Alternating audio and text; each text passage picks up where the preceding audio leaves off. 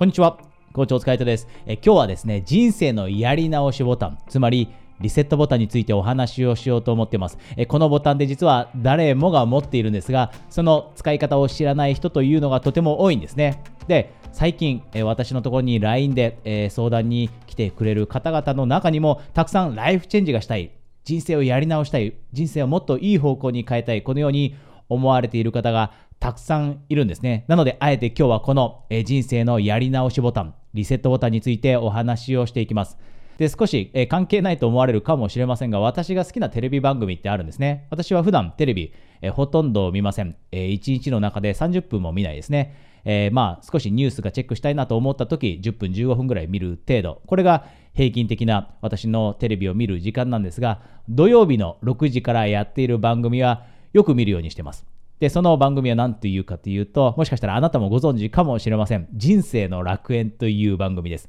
ご関心があればぜひ見てください。このチャンネルがですね、えー、この番組ですね、この番組がどのようなものかというと、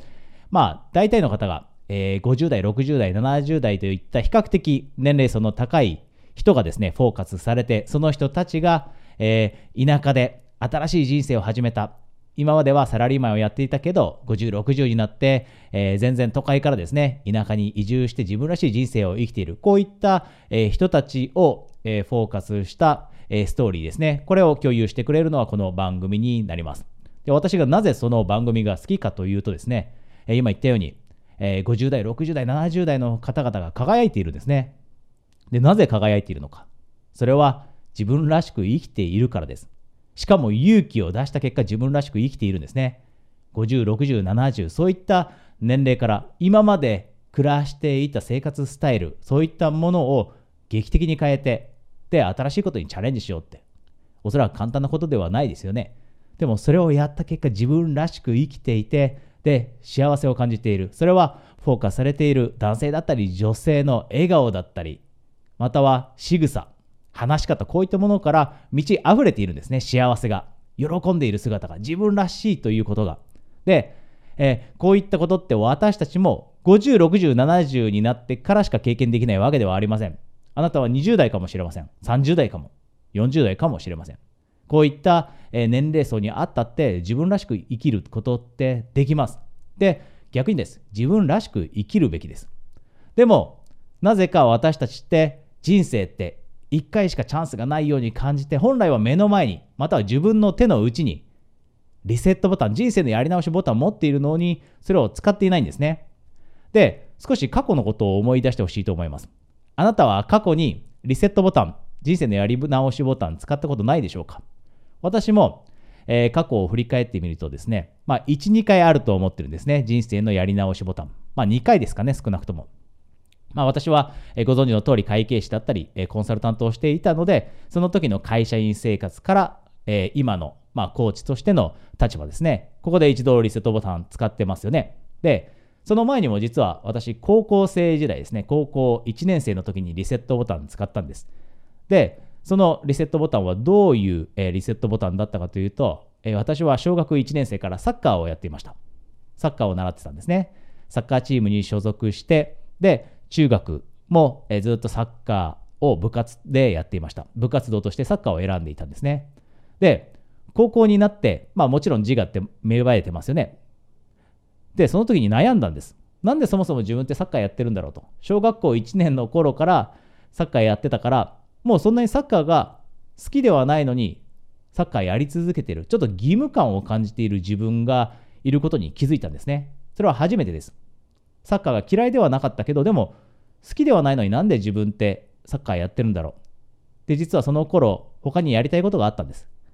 よく高校生ぐらいって関心持つこと多いですよね。好奇心旺盛なのでいろんなことやりたいですよね。で、私は音楽をずっとやりたいなって思ってたんです。で、その時に自分の中で葛藤があったんですね。サッカーはずっとやってきたからサッカーやらなきゃいけないんじゃないか。自分の両親ってそれを期待しているんじゃないか。こんな風に思っていたんです。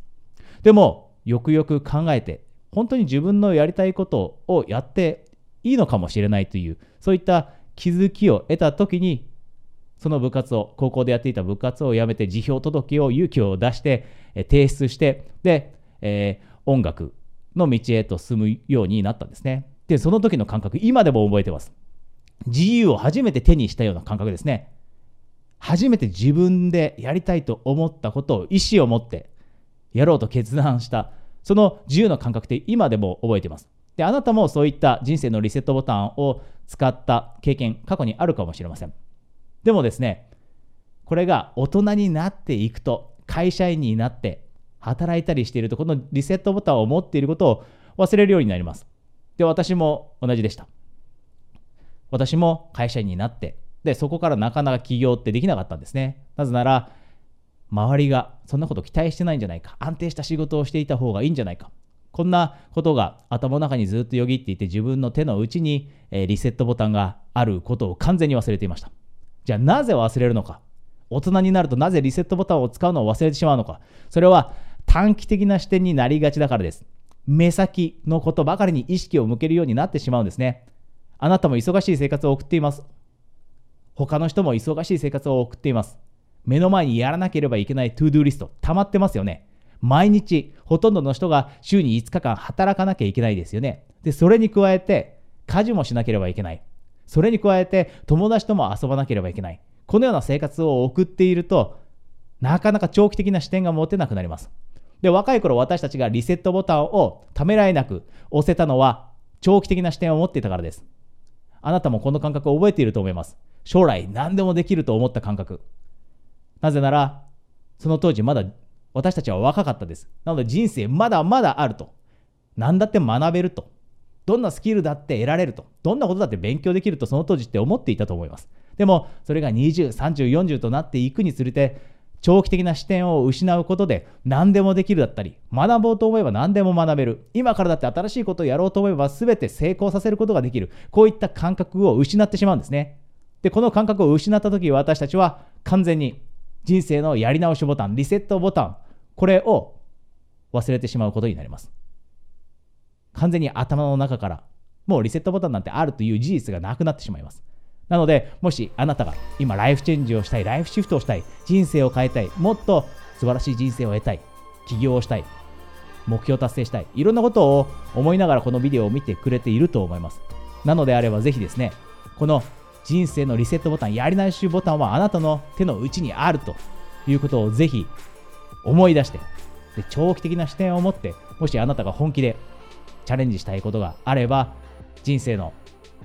リセットボタンを勇気を出してポチッと押して一緒にですね前に進んでいきましょう。えー、最後にですね、一つだけお知らせがあります。えー、私はですね、えー、時間のある時にですね、たまに、え不定期で、えコーチングのプレゼントキャンペーン、こういったものを開催しています。で、このお知らせをお届けするのも、私のことをですね、え LINE で友達登録してくれた方に、えこのお知らせってお送りしているので、もしご関心があればですね、このビデオの下にあるリンクをクリックして、私のことを LINE でえ友達登録されておいてください。えそれでは次のビデオでえまたお会いできるのを楽しみにしています。コーチ、大塚愛でした。